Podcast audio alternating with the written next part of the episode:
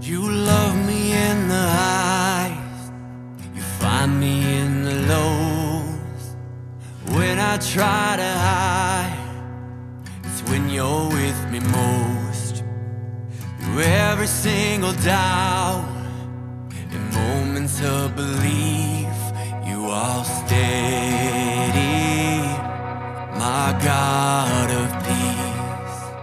I shared this teaching several weeks ago to my fellowship, and it just seemed like the topic that I wanted to share tonight with you. I think we live in a world that is racked by division and variance and emulation. So let's take a moment and look at God's Word and see what God's Word has to say about it. 1 Corinthians chapter 14. We're going to be talking tonight about God's peace. 1 Corinthians 14:33 it says for God is not the God of disorder, but of peace as is all the congregation of the saints. So, we human beings, being the offspring of God, we uh, have a fundamental need for peace. I don't think this need can be overrated. People are plagued throughout our culture with anxieties and fears and depressions, insecurities, addictions, hostilities, and all these war against the soul. I truly believe that many of those people who turn to substance abuse, they do so in search of peace. And this, in fact, was the case with me. My story isn't very different from many others. I'm not a very peaceful person by nature. My wife will attest to that. um, I grew up in a very, or in a fairly stable household. Uh, we had our fair share of dysfunction, but we got along all right. Um, as a young man, I had my share of insecurities and anxieties. And like many others of my age, I was drawn to drugs to cope with them. What I was looking for was peace. I wanted a sense of well being. And I believe this is true for many people who have substance abuse problems. Many in our society are desperately searching for peace and for a sense of well being. And so people do what I did they self medicate. But as any addict will tell you, the peace they achieve through their substance of choice is a false peace and there's always a price to be paid. Go to Matthew chapter 11. So, God is the God of peace and of order. When you find disorder, you'll always find Satan, certainly. Matthew chapter 11, verse 25. It says that that time Jesus said, I praise you, Father, Lord of heaven and earth, because you have hidden these things from the wise and learned and revealed them to little children. I love that, don't you? That God hides the deep things from the learned, the arrogant, the self righteous. But God reveals those to the humble. 26, it says, Yes, Father, for this was your good pleasure. All things have been committed to me by my Father. No one knows the Son except the Father, and no one knows the Father except the Son, and those to whom the Son chooses to reveal him. Come to me, all ye who are weary and burdened, and I will give you rest. Take my yoke upon you and learn from me, for I am gentle and humble of heart, and you will find rest to your souls. For my yoke is easy and my burden is light. So you see, Christ is our peace. Christ is our peace. It's through Christ that the believer finds rest for his soul. The truth is, as followers of Jesus, our peace is true peace, it's genuine peace. It is a supernatural peace. Go to Philippians chapter 4. Philippians 4. I'm sure this is a familiar verse, but it's one of those verses you just can't get too far away from. I'm looking verse 6. It says, Do not be anxious about anything, but in everything, everything, by prayer and petition, with thanksgiving, present your requests to God. And the peace of God, which transcends all understanding, will guard your hearts and your minds in Christ Jesus. See, this isn't just merely psychological peace or ideological peace. This is supernatural peace. It transcends our understanding. It's beyond our rational mind. It's something that we don't have to figure out, that God blesses us with through His grace. It's supernatural. The Bible teaches us that we have peace through, through this, through the supernatural presence, through the renewed mind, and through the fruit of the Spirit. That in God's very presence, this God of peace, we have peace. Go to Isaiah chapter 26 and look at verse 1. It says, In that day this song will be sung in the land of Judah. We have a strong city. God makes salvation its walls and its ramparts.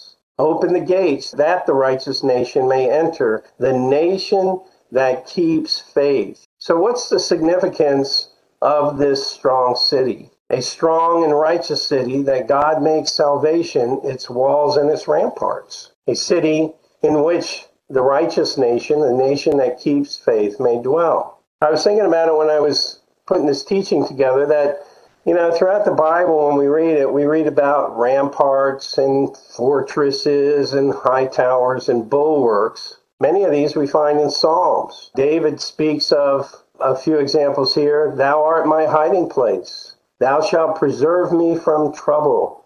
Thou shalt compass me with the songs of deliverance, Selah. Or this one, Be thou my strong habitation, whereunto I may continually resort. Thou hast given commandment to save me. Thou art my rock and my fortress. Or this one, Thou art my hope, O Lord God.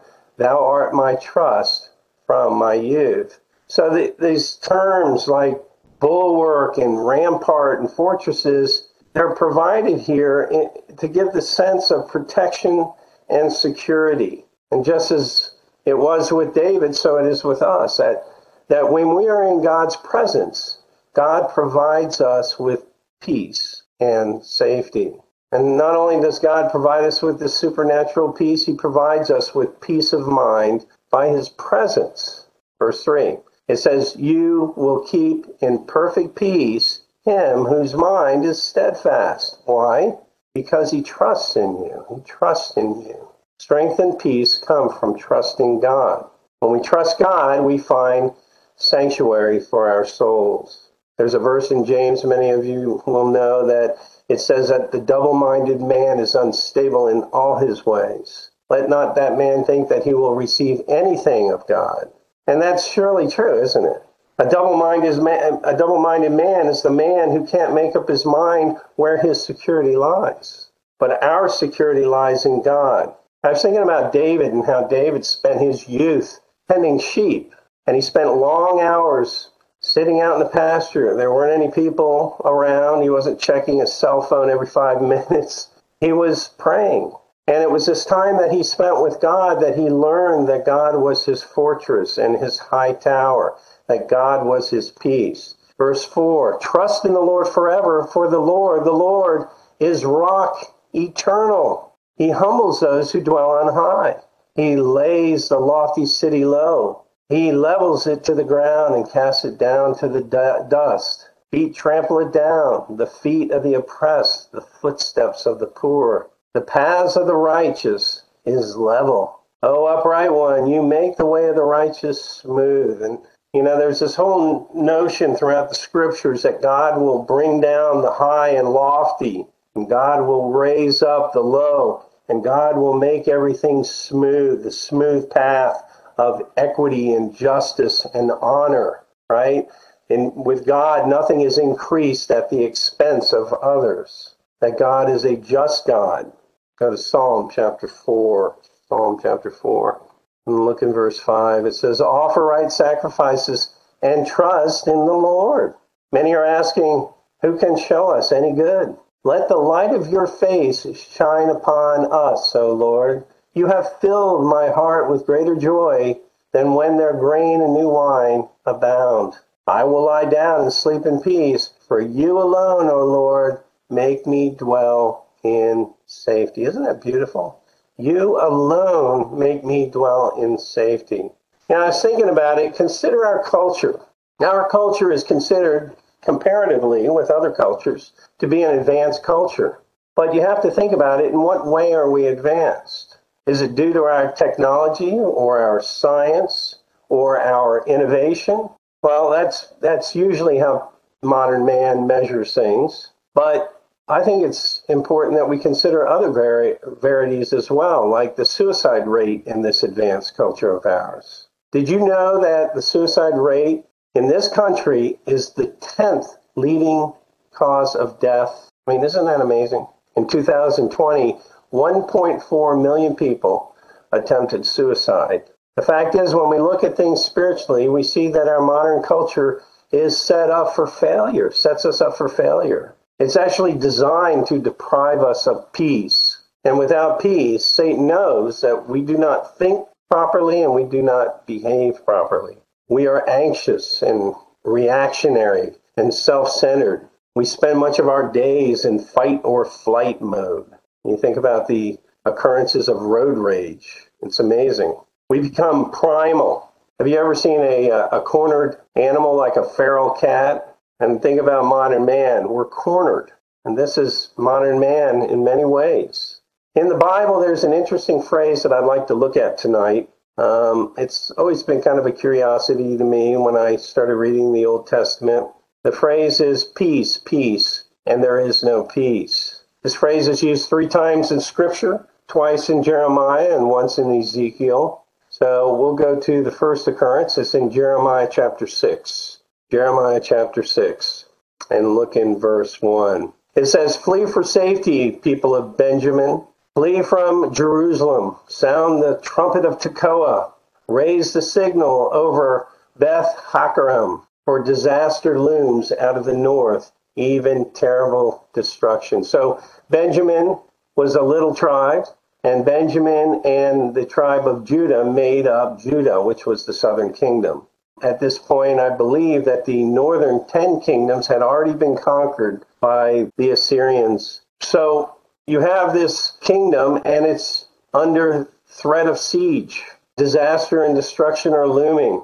Not very peaceful situation. There's a psychological term that is known as cognitive dissonance. Cognitive dissonance. So you have cog cogn- you know, cognitive, and then dissonance means things do not work in harmony. That's the sense of it. Cognitive dissonance describes the state of discomfort that a person feels whenever their perspective and their reality come in conflict with one another, right? A person is faced with hard facts that causes him anxiety and distress. Many people choose to deal with these issues at hand or other people choose to hide and deny, hide and deny. Just like a person who is self medicated on drugs, a person can choose to self medicate himself on little self deceptions so he doesn't have to face reality. As believers, we must always be realists.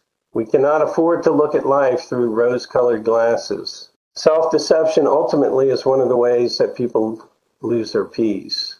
Verse 13 From the least to the greatest, all are greedy for gain. Prophets and priests alike, all practice deceit. They dress the wounds of my people as though it were not serious. Peace, peace, they say, when there is no peace. So you have the situation, the reality that you have this army that is attacking from the north. And you have the prophets going around saying, Don't worry, be happy. Peace, peace. But there is no peace. Isn't that something? Verse 15. Are they ashamed of their loathsome conduct? No, they have no shame at all. They do not even know how to blush. I love that phrase. They don't even know how to blush. So they will fall among the fallen, and they will be brought down when I punish them, says the Lord.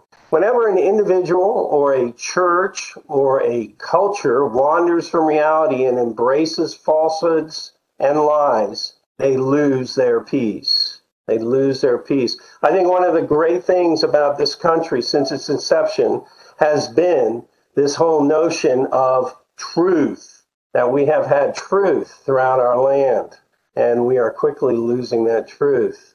And because these people lose their reality, they also tend to lose their sanity too. I think about Romans chapter 1, where it says that while they knew God, they failed to honor him as God or thank him, but their thinking became worthless and their foolish hearts became dark. While they claimed to be wise, they made fools of themselves. Isn't that something? Fools of themselves. I was thinking about a few of our culture's lies. Here's one gender is nothing more than a cultural con- uh, construct, or men can have babies, or homosexuality is a viable alternative lifestyle. These are some of the lies that our culture is propagating. You know, I think about Matthew 5 9, it says, Blessed are the peacemakers, for they shall be called the children of God. Well, think about what a peacemaker is. Is a peacemaker somebody who just goes around breaking up fights? I mean, is that our ministry? No. A peacemaker is somebody who deals in truth, that is able to bring people who are living in a fantasy land back to reality, right? We must deal in truth. Now, listen to this verse, verse 16. This is what the Lord says Stand at the crossroads and look. Ask for the ancient paths. Ask where the good way is and walk in it, and you will find rest for your souls. Isn't that just exquisite? Find the ancient paths. What are the ancient paths? Well, that's scripture. That's the word of God. Those are the ancient paths. Find those ancient paths. Find where that good way is and then walk in it. When we go out and tell people about Jesus Christ, that's precisely what we're telling them. But you said, we will not walk in it. I appointed watchmen over you. And this is talking about the prophets. And said, listen to the sound of the trumpet. But you said, we will not listen. You know, when I was reading this, I was thinking about that record in Ezekiel 33. Many of you know it, where God charges the prophet. He says, stand on the wall. And he warns that if the prophet sees the enemy coming and he blows his trumpet and warns the people, but the people refuse to heed the warning that their blood is upon their own heads. They heard the warning and they didn't heed it. However, if the prophet or the watchman sees the enemy coming, but he fails to blow his trumpet and the people are not warned, God will require that blood from the watchman's account, right? Well, I think that's true for us. I think we need to speak up, learn to speak up. Unfortunately, that is where we are in Western culture today. People do not heed the warning, but we say it anyway. Go to Jeremiah chapter 8. Jeremiah chapter 8. And look in verse 4. Chapter 8, verse 4. It says, Say to them, This is what the Lord says. When men fall down, do they not get up? When a man turns away, does he not return? Why then have these people turned away? Why does Jerusalem always turn away? They cling to deceit. They refuse to return. I have listened attentively, but they do not say what is right. No one repents of his wickedness, saying, What have I done? Each pursues his own course, like a horse charging into battle. Boy, that's a mind picture, isn't it? A horse charging into battle when you think about a horse charging into battle, you know what's what are you thinking about? This this fury, right? I was I thought about this. I went to you don't have to turn there, but Job, Job 29 or 39, I'm sorry. It says uh, of the horse that his paws he paws fiercely, rejoicing in his strength, and charges into the fray. He laughs at fear. He's afraid of nothing. He does not shy away from the sword. In frenzied excitement, he eats up the ground. He cannot stand still when the trumpet sounds. You think about that, that's how people are in their headlong dash into destruction in our culture, with never a thought about what evils lay ahead. Verse 7 Even the stork in the sky knows her appointed season, and the dove, the swift, and the thrush observe the time of their migration. But my people do not know the requirements of Yahweh. You think about that. So, what separates man from the animal? Well, the animal lives by instinct, man lives by his rational mind, right? But when that rational mind, that reason is darkened by the deceit of sin and becomes rebellious towards God, mankind is blinded to God's requirements. Verse 8 How can you say we are wise? For we have the law of the Lord, when actually the lying pen of the scribes has handled it falsely. The wise, and that's quote unquote, the wise will be put to shame. They will be dismayed and trapped. Since they have rejected the word of the Lord, what kind of wisdom do they have? Isn't that something? That's that's a pretty good question. What kind of wisdom do they have? It's only the word of God that is able to properly frame reality. And when people reject God's word, what's left for them? Myth and falsehood and the consequences of their bad choices. Verse 10 Therefore I will give their wives to other men, and their fields to new owners. From the least to the greatest, all are greedy for gain. Prophet and priest alike, all practice deceit. They dress the wound of my people as though it were not serious. Peace, peace, they say, when there is no peace. How about that? That's something. We have some serious problems in our culture. I think about Ralph Waldo Emerson. He said, Every decent and well spoken individual affects and sways me more than is right. I ought to go upright and vital and speak the rude truth in all ways. I love that. Verse 12. Are they ashamed of their loathsome conduct? No. They have no shame at all. They do not even know how to blush. We read that earlier. they don't even know how to blush. So they will fall among the fallen, and they will be brought down when they are punished, says the Lord. You know, many of us in uh, previous ministry were told that shame is always bad and to, to be avoided. I don't agree. I don't agree. This simply is not true. In the proper context, shame is the response of a healthy conscience. When a person is not ashamed at his sin, that's an indication of a seared conscience.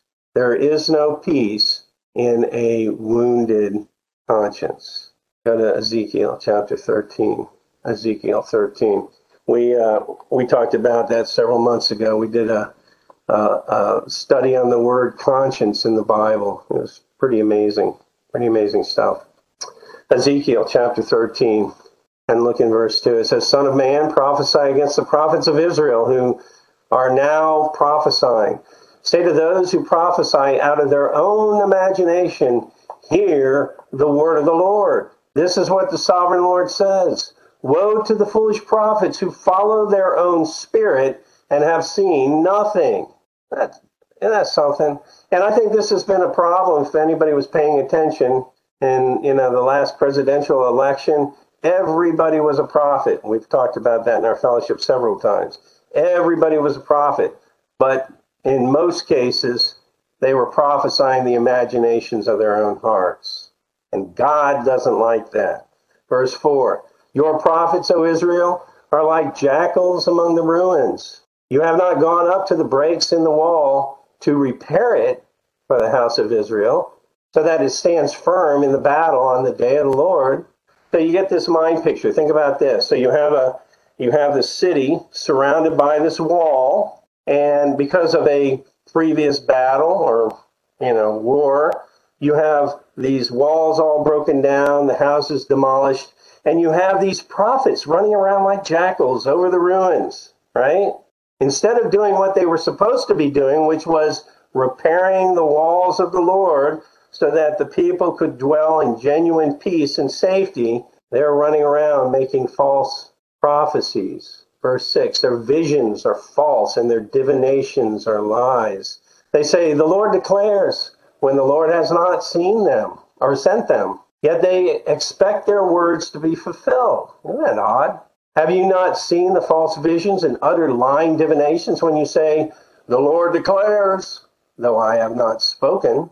Therefore, this is what the sovereign Lord says. Because of your false words and lying visions, I am against you declares the sovereign Lord. And that's true today. All religion is not created equal, and God is against all religion that misrepresents him. Verse 9 My hand will be against the prophets who see false visions and utter lying divinations. They will not belong to the council of my people or be listed in the records of the house of Israel, nor will they enter the land of Israel. This you will know, or then you will know that I am the sovereign Lord. Verse 10 because they lead my people astray, saying, Peace, when there is no peace. And because when a flimsy wall is built, what do they do? They cover it with whitewash.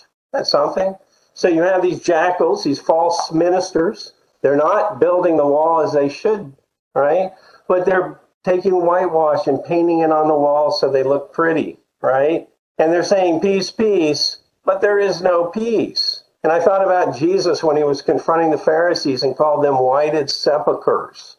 He said, which indeed appear beautifully outwardly, but within are dead man's bones. You know, that's that's the whole idea here is to give this false representation that there's goodness when there is no goodness.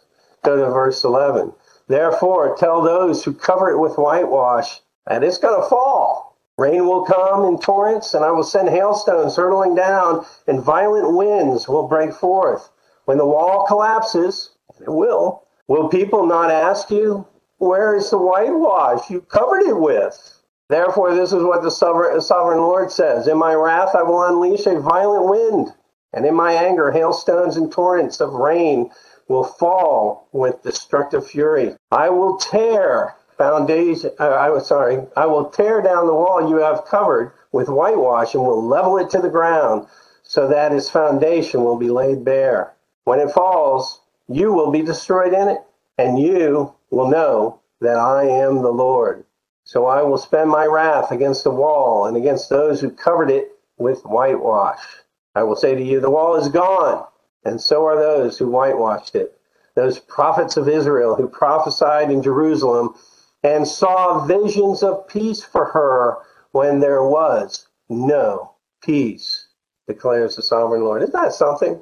I think that's amazing. As Christians, we really have got to see things as they are, not as we wish them to be. Go to Psalm chapter 29. Psalm 29. Short little verse here. It says in verse 11 The Lord gives strength to his people. The Lord blesses his people with peace. How does God bless us? With peace. And I think about all the epistles and how Paul and, and the other writers of the epistles started. Grace be unto you and what? Peace. Grace and peace. Peace is a blessing from God. Go to Isaiah chapter 9. Uh, I'm going to go ahead and read the proper or best translation for it. This is from the REV. It says, For a child will be born to us, a son will be given to us, and the government will be on his shoulders, and his name will be called Wonderful Counselor, Mighty Hero, Father of the Coming Age, and what? Prince of Peace. Isn't that beautiful? Jesus Christ is called the Prince of Peace. And this is part of our hope in the millennial kingdom that we will be able to live with peace and the Prince of Peace. I love that. I wanted to reread this verse that I read earlier. Go to Philippians chapter 4. Philippians chapter 4. Look in uh, verse 4. We'll start a little earlier than we did before. It says, Rejoice in the Lord always. I will say again, rejoice. Let your gentleness or moderation, that means that you're not given to extremes, let your moderation be evident to all. The Lord is near. Do not be anxious about anything. Is that clear to everybody? Do not be anxious about anything, but in everything, by prayer and petition, with thanksgiving, present your requests to God. And the peace of God, which transcends all understanding, will guard your hearts and your minds in Christ Jesus. Uh, there was a, an old German um, he was um, he took care of orphanages back in England back in the 1800s. His name was George Mueller. Many of uh, you are familiar with a book that he wrote called Delighted in God. It's a wonderful book. But anyway, he, he had this quote, and I thought it was a kind of a cool quote I wanted to share with you. It says, The thing which I desire affectionately to commend to your souls, prophet, is this counsel in everything by prayer and supplication with thanksgiving, let your requests be made known unto God. That means not merely when the trial is exceedingly great, only then to pray, but about little things, the ordinary affairs of life, to bring them all before God. And the result of this is the peace of God, which passes all understanding, shall keep your hearts and your minds through Christ Jesus. Though this is a vale of tears, Yet we all, or I'm sorry, yet we are able thus to go cheerfully through the world. It is my habitual practice about little things to bring them before my God. I never attempt to carry any burdens myself. I roll them on to God and speak to God about them. Beloved Mr. Wright, this is, uh, I, I suppose this was George Mueller's prayer partner, uh, but beloved Mr. Wright and myself, the first thing that we do is we meet every morning, have prayer about the affairs of our work, and bring everything before our God. The most minute affairs we bring before God, roll them on Him, do not attempt to carry them ourselves. I love that. This is the habit of prayer, and this is so essential to walking in the peace of God. Prayer for everything. You see, God is not a distant deity who is untouched by our, our trials and tribulations. God knows exactly what we're going through. It's, uh, it's amazing. He is our constant companion. Look in Psalm 34. Psalm 34. This is another one of my favorites. 34, look in verse 8. It says, Taste and see that the Lord is good. Blessed is a man who takes refuge in him. Fear the Lord, you, his saints, for those who fear him lack nothing. The lions may grow weak and hungry, but those who seek the Lord lack no good thing. Come, my children, listen to me, and I will teach you the fear of the Lord. And I, I brought this up when I was teaching this to my fellowship a couple of weeks ago. What does it mean to teach the fear of the Lord? That's kind of a curious phrase. You know, a lot of us just, you know, we come across the fear of the Lord and we say, oh, well, that means reverence for the Lord. And then we move on. Well, there's more to it than that. there's more to it than that. The idea here is that we are always naked before the Lord. He sees everything. He sees everything. The fear of the Lord is a mindset, it's an outlook. We know that we are completely accountable to God at all times. Now, that becomes very easy for us to digest if we're in prayer to Him at all times for little things, right? Because we're walking and talking and we know that He's watching us. We walk in His fear, and God will give us His uh, approbation, is praise when we do the right thing, and he'll chastise us when we do the wrong thing. And that's good. That's what we want. Verse 12 Whoever of you loves life and desires to see many good days, keep your tongue from evil and your lips from speaking lies. Turn from evil and do good. Seek peace and pursue it. I love that. Seek peace and pursue it. This is a lifestyle. And this is not seeking the peace of the false prophets who cry, Peace, peace, and there is no peace. We will not be satisfied with anything but the true peace of God. Look in verse 15. The eyes of the Lord are on the righteous, and his ears are attentive to their cry. The face of the Lord is against those who do evil, to cut off the memory of them from the earth. Colossians chapter 3, look at verse 15. It says, And let the peace of God rule your hearts, rule in your hearts to the which also you are called in one body and be thankful. It's interesting how often you find peace and thankfulness associated with one another, right? And I think that's true. It's the unthankful, it's the discontented. I mean, we live in a land that is more opulent than any land in the history of mankind. And you find the most unthankful, ungrateful, discontented people ever. I brought this up in my fellowship before, but I remember one time I was looking at this video of these Nigerian kids who lived in a hut. These little black children, they had the biggest smiles. I mean, beautiful smiles. And they're out there rolling an old car tire around and having the greatest time.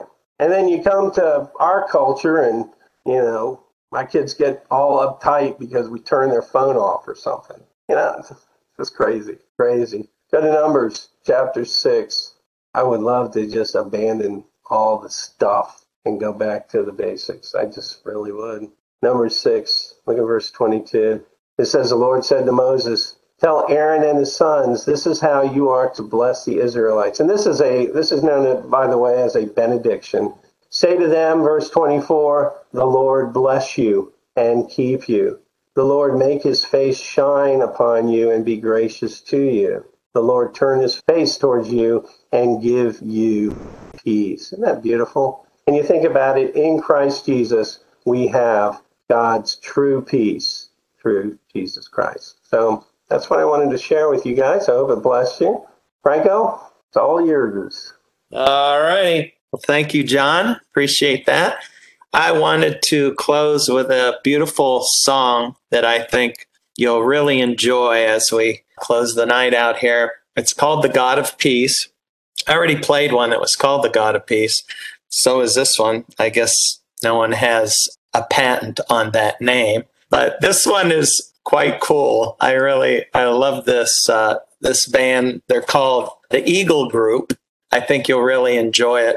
I'll go ahead and close with prayer and then uh, I'll play that song for you. Okay. So, Father, we just thank you for this wonderful night. Thank you for the word that we heard this evening. We thank you, Father, that we can let what we've learned and what we've heard just shower over our minds, that it's something that we can dwell upon in the hours ahead and tomorrow God, so that we can live this stuff, so that we can be convinced of it beyond a shadow of a doubt, that these are just not words, that we are not here tonight for some aid to devotion. We are here, Father, because we want to have a relationship with you. We want to love you bigger. We want to see you greater. We want to experience, Father, in our lives, in manifestation, your power, your love, your goodness, your kindness, your mercy, your grace, and your strength that you bear for us because we're your children